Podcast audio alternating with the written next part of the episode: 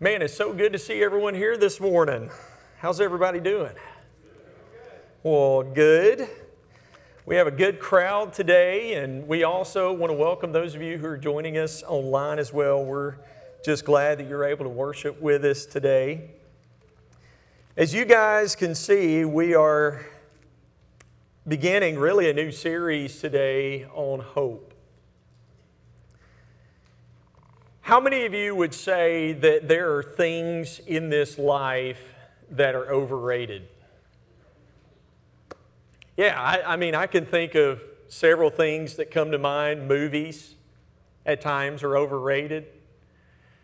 I can't tell you how many times I heard that Guardians of the Galaxy, for those of you who are Marvel fans, I can't tell you how many times I heard, man, this is an awesome movie.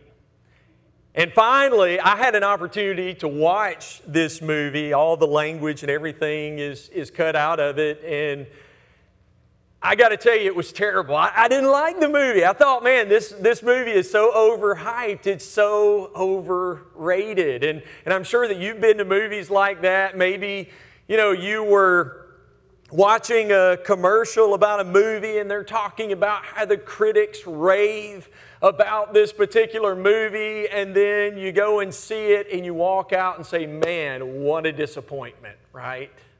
It's just overrated. I think also at times restaurants can be overrated. How many of you have ever had a friend or a coworker say, You have got to eat at this restaurant? It is absolutely amazing. And then you go to the restaurant and it's like the worst service you've ever had in your life, and the food is absolutely terrible, and you walk out going, Man, that was so overrated. I think oftentimes um, vacations, spots like a, a resort, a hotel can be overrated.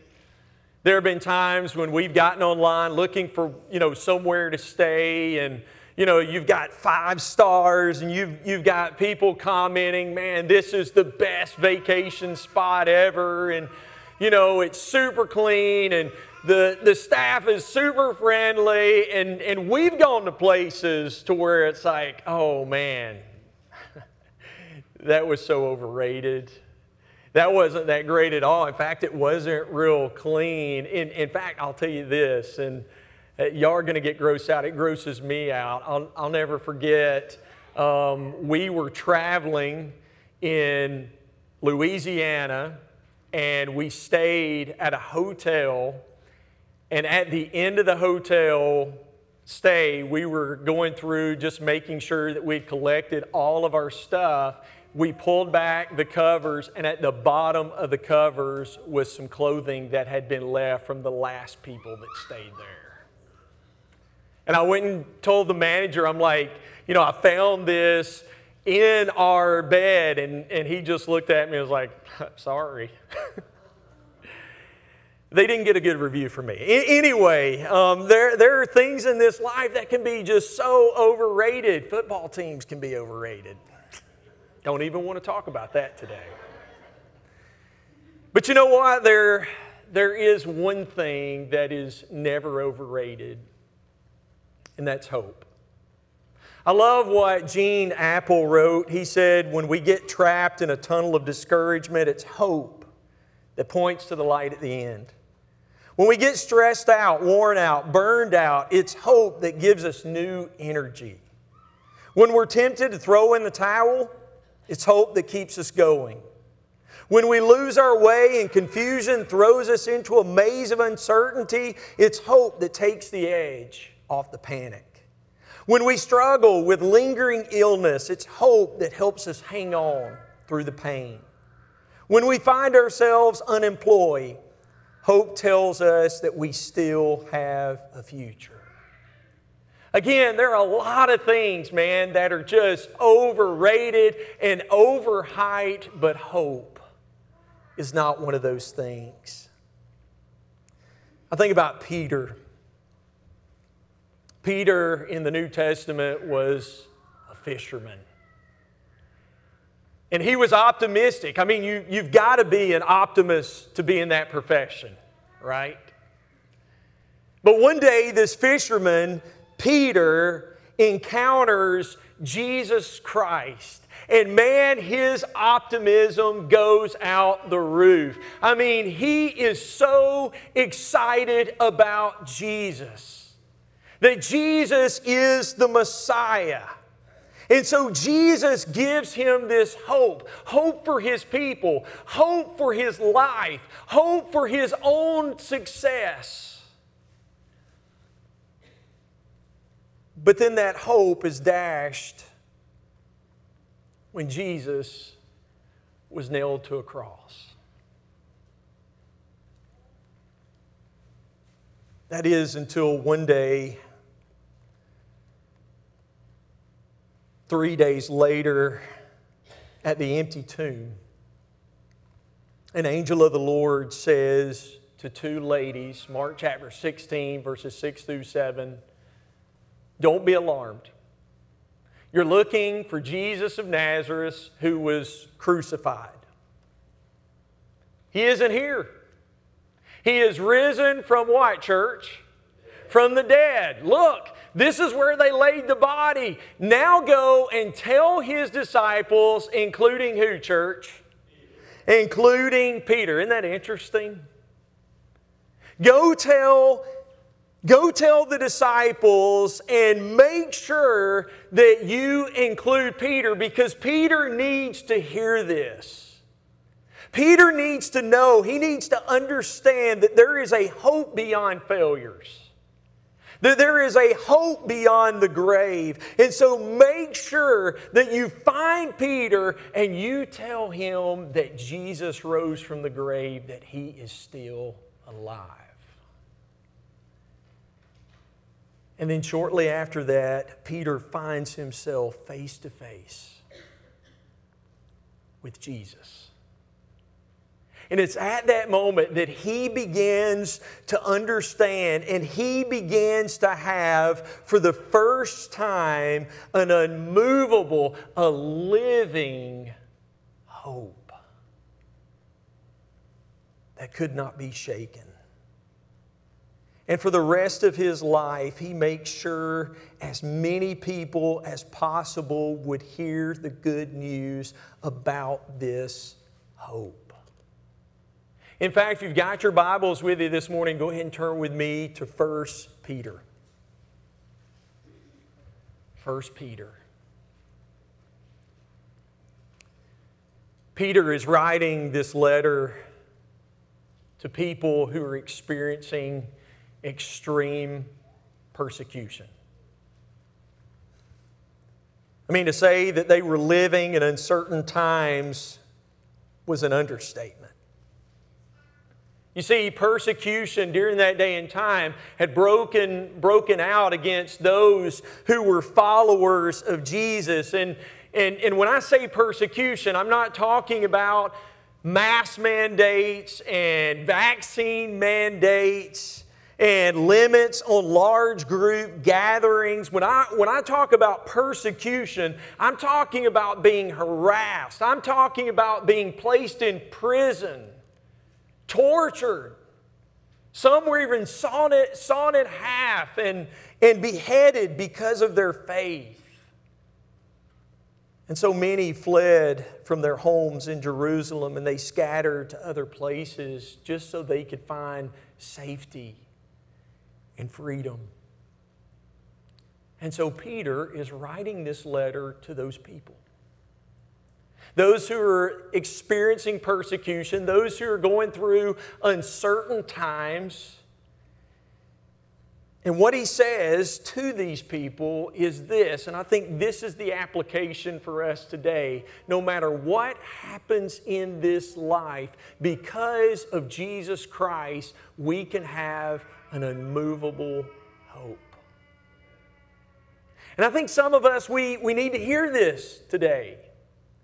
Because I, I, think for the last 18, 19 months, we've gone through some uncertain times. We've gone through some things we've never experienced before. And, well, for a lot of us, it's, it's just been really, really tough.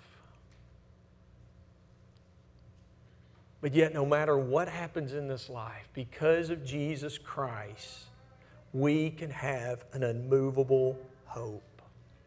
In fact, let's start reading in verse 3. Let's just see what Peter writes. He says, Praise be to the God and Father of our Lord Jesus Christ in his great, what church? In his great mercy. In other words, he initiated this. Okay? It, it's not because we're so good. It, it's not because we're so righteous that we can be saved, right? The Bible talks about how our righteousness before God is but filthy rags. And so, in His mercy, we didn't get what we deserved, which was justice, but rather we were saved through Jesus Christ. But then he continues. In his great mercy, he has given us a new what? A new birth. Not a do over, not a second chance, not a refurbish or a remodel. No, if we're in Christ, we are new. In fact, 2 Corinthians chapter 5 verse 17, what does Paul say? If anyone is in Christ, the old is what church? The old is gone. All your past failures, all your past mistakes, your old way of life, your, your past is gone, and the new has come. In other words, listen, if you are in Christ, you're a new you. Isn't that good news? In His great mercy, He has given us new birth into a living why, church, into a living hope, and then he, he tells us where this hope comes from through the resurrection of Jesus Christ from the dead and into an inheritance that can never perish, spoil, or fade. Now, I want you to really notice the two words that I have underlined here in this text hope and resurrection. In the New Testament, the word hope occurs 71 times. Now, before the resurrection, it occurs one time. But after the resurrection, it occurs 70 times. Now, I'm not a genius, okay? But it is very clear to me where our hope comes from. Are you with me? Our hope is not based on our marital status. It's not based on our career success. It's not based on how the stock market does. It's not based on our grades. It's not based on our health. Our hope is not based on what other people think about us.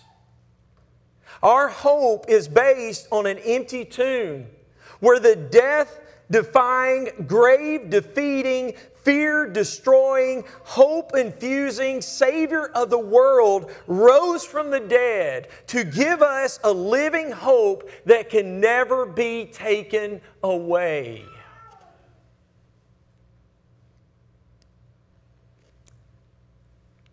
You know, the word hope is an interesting word. It can be used as a verb or a noun. More oftentimes than not, we use it as a verb. I hope I get this job. I hope I get this girl. I hope I get this house. And sometimes we use this word really to project some fun that we're having. Maybe I hope Alabama wins next week. or I hope the Patriots win today.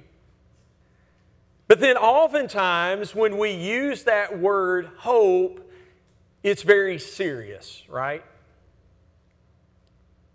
I hope she doesn't leave me. I hope he comes back. I hope I don't get cancer. But here's the deal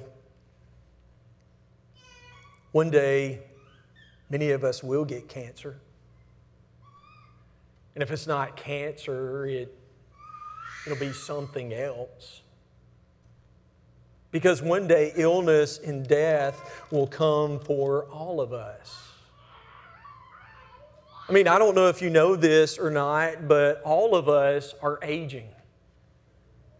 And if you don't believe that, here's what you need to do. You need to get out a picture of you when you were in high school. Maybe go back to, to one of your yearbooks. Get out that picture of you in high school and then step in front of your mirror today and just look at yourself.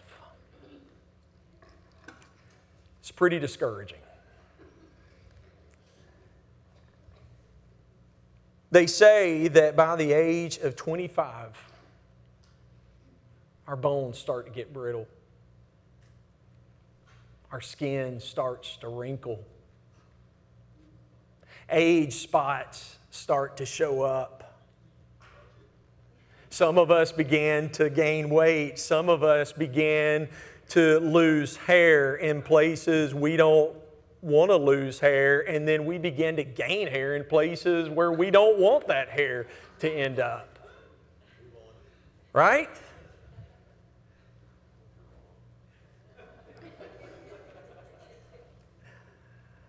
Listen, one day, and this is the truth, everything we hope for will eventually disappoint us.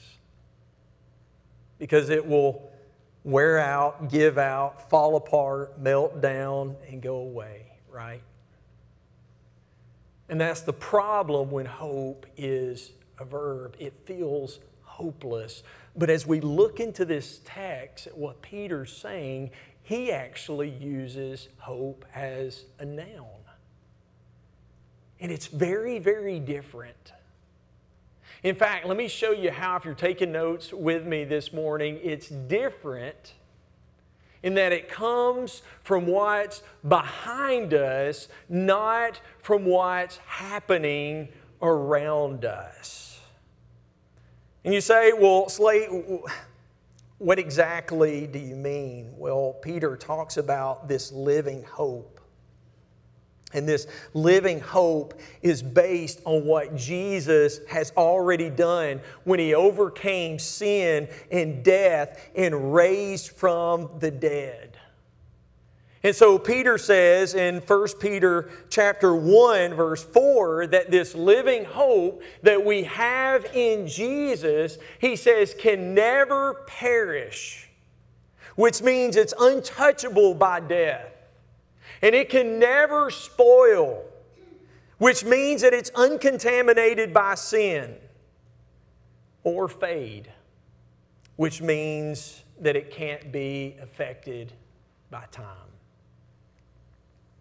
And so our hope is not affected by global pandemics or getting old no, we have a living hope that can never perish, spoil, or fade. Why? Because it comes from what's behind us, from what happened over 2,000 years ago when Jesus Christ died on a cross for our sins, and then three days later, he was raised to life.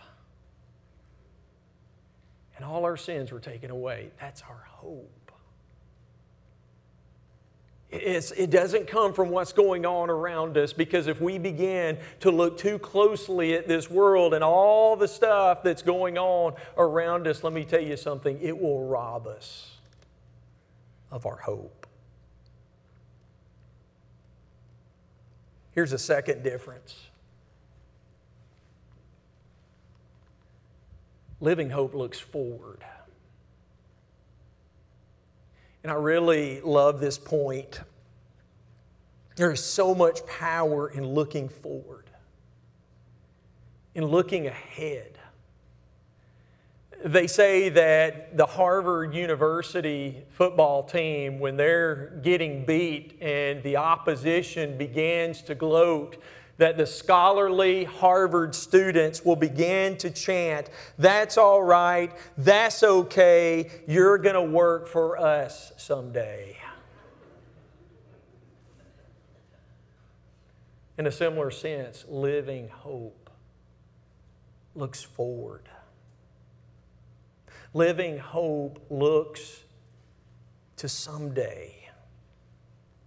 And it's not wishful thinking. You, you, know, when we think about hope, it's, it's that wishful thinking. I, I, hope this happens, but it may or it, or it may not. But, but that's not what Peter is talking about. The Greek word that he uses here for hope means confident expectation. And you say, well, in what? Look at verse 4. This inheritance that is kept in heaven. Who through faith are shielded by God's power until the coming of the salvation that is ready to be revealed in the last time. You know, when the New Testament talks about suffering and hardships, it almost always does so in light of heaven, and, and that's what Peter does. These people were suffering and, and they were going through hardships, and Peter points forward to the inheritance that they will have in heaven.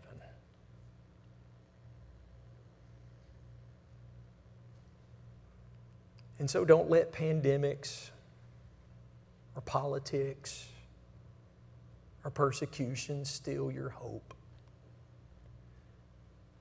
Because here's the truth this world's not your home. Your real home is in heaven. Hebrews chapter 13, verse 14.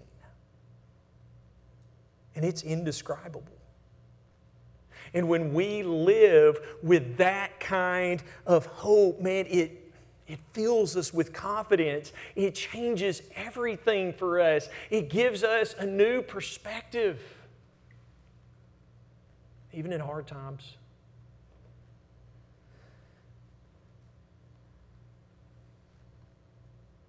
Paul called me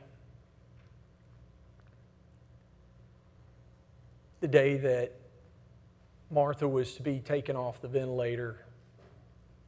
And he asked me if I would come up and just be with the family when they did that. And so I went to the hospital, and first of all, everyone went into the room with Martha and just spent their own time with her. And most of the family that was in there at one point or another began to cry. But it wasn't a cry of no hope that this is the end, that it's over, we'll, we'll never see her again. In fact, after they took Martha off of the ventilator, she passed very quickly after that. And the family went back into the room and spent a little bit more time with her. And I believe that Paul was the last one out of the room.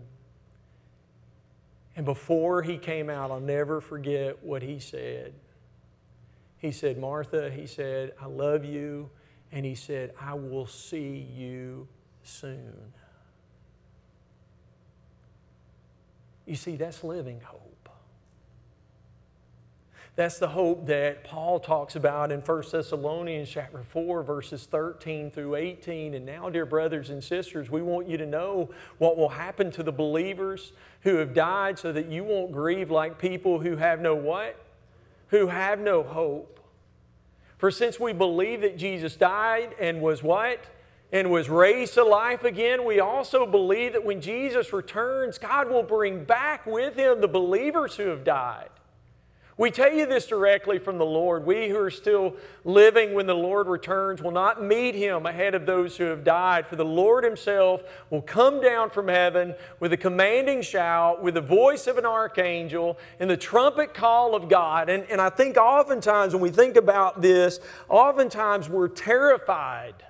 But when I read this passage now, I think about God just calling us home. He's blowing the trumpet saying, Let's go. And he says, First, the believers who have died will rise from the grave, then together with them, we who are still alive and remain on earth will, will be called up in the clouds to meet the Lord in the air. Then we will be with the Lord forever. And so notice what he says. What, church? So what? Encourage each other with these words. Do you understand that what Paul was writing here was not ever meant to be terrifying to those of you who are children of God? It was meant to be encouraging. I don't know how many of you have seen the bumper sticker, but it says, honk if you love Jesus. Text and drive if you want to meet him. And we chuckle at that, and, and obviously we do not want to text and drive, but here's the thing I think so oftentimes we think that it's a bad thing to meet Jesus. But for us as Christians, this is, this is a good thing. This world's not our, not our home, and, and, and we're, we're being called to come home.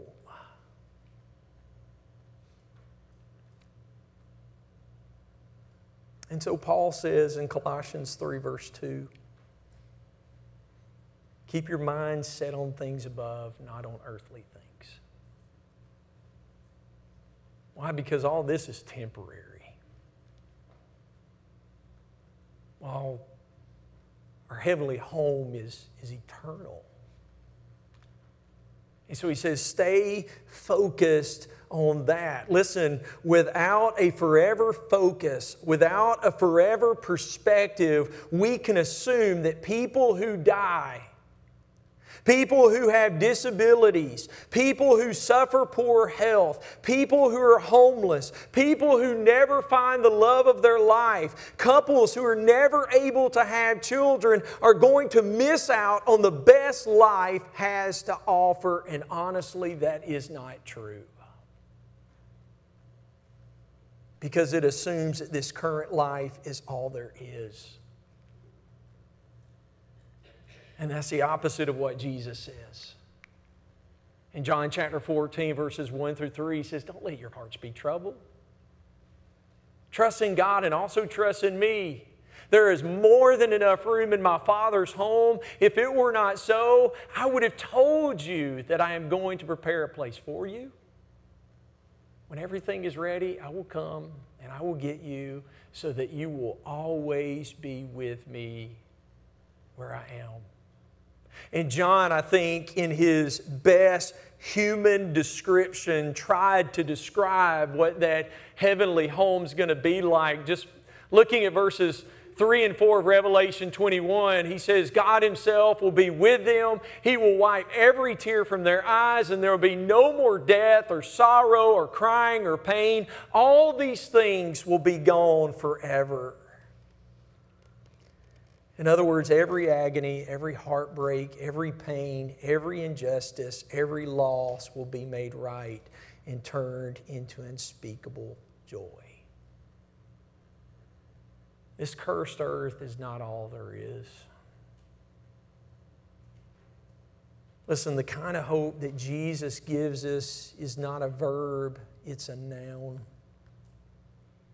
Living hope springs from what's behind us, not what's happening around us. It's a living hope through the resurrection of Jesus from the dead. And that living hope looks forward to our real home in heaven, which is forever.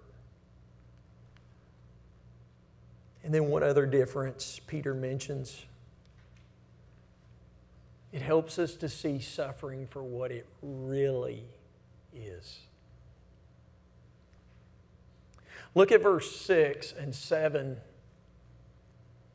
Peter writes, In all this you greatly rejoice, though now for a what church? For a little while. You may want to underline that in your Bible. You may have to suffer grief and all kinds of trials. These have come so that the proven genuineness of your faith, of greater worth than gold, which perishes even though refined by fire, may result in praise, glory, and honor when Jesus Christ is revealed.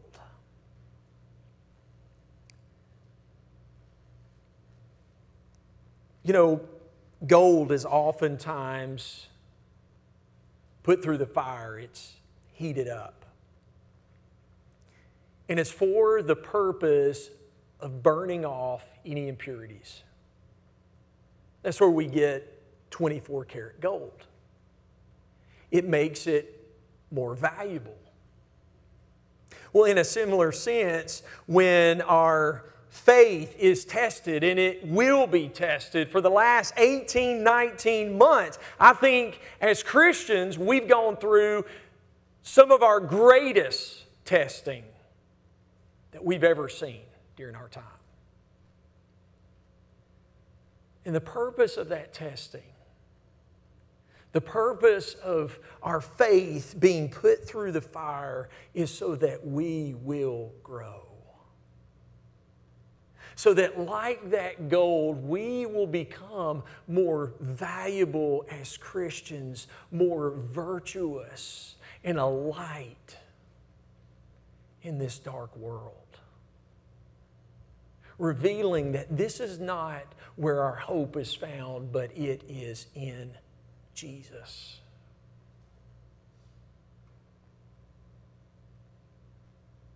But it's temporary.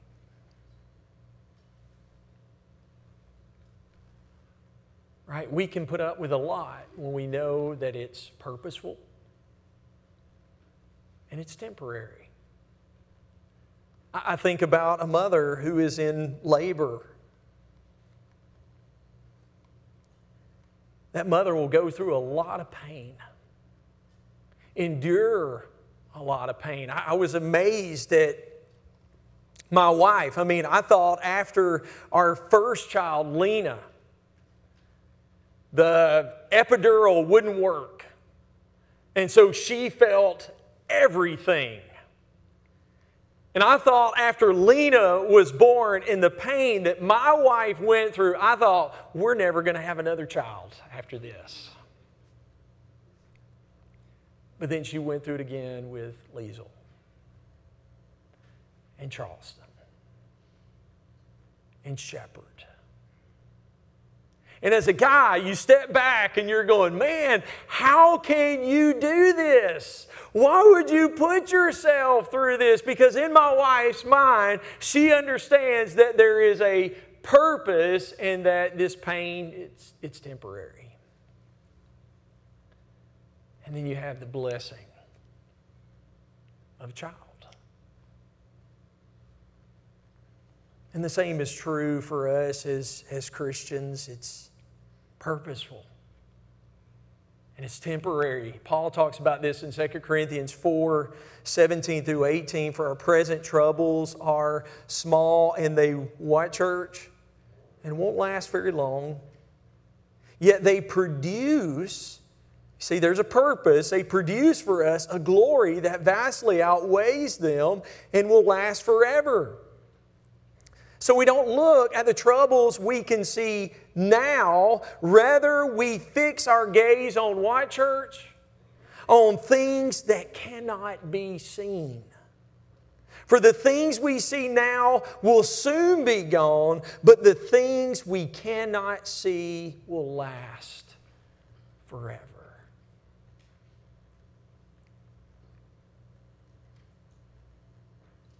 And so we don't back down we hold on. We don't give up. We don't give in. We rise up. Because we're the victorious ones who serve the risen one.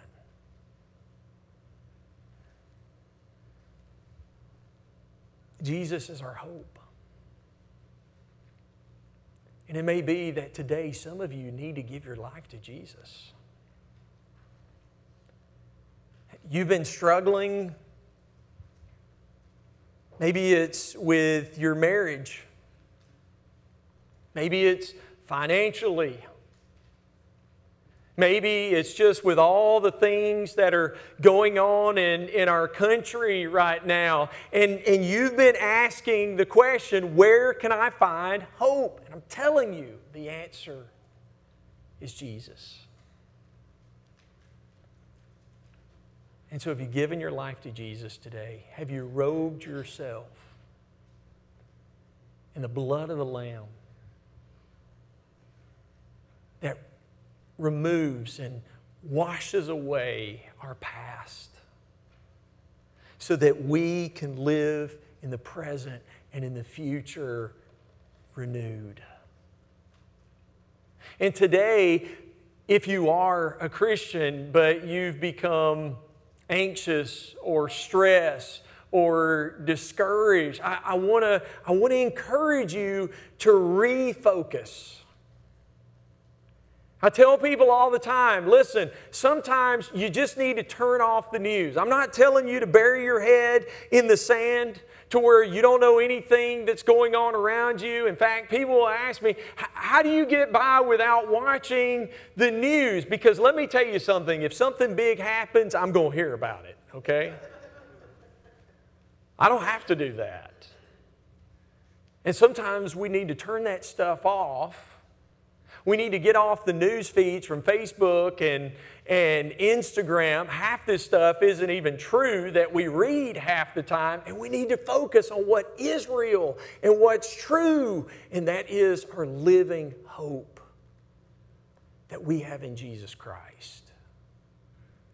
And today, if you want to give your life to Jesus, you can respond to the invitation. If you need just help refocusing your attention as, as a Christian today, we'd love to pray for you and encourage you in whatever way we can. But if you have a need, won't you come as together we stand as we sing?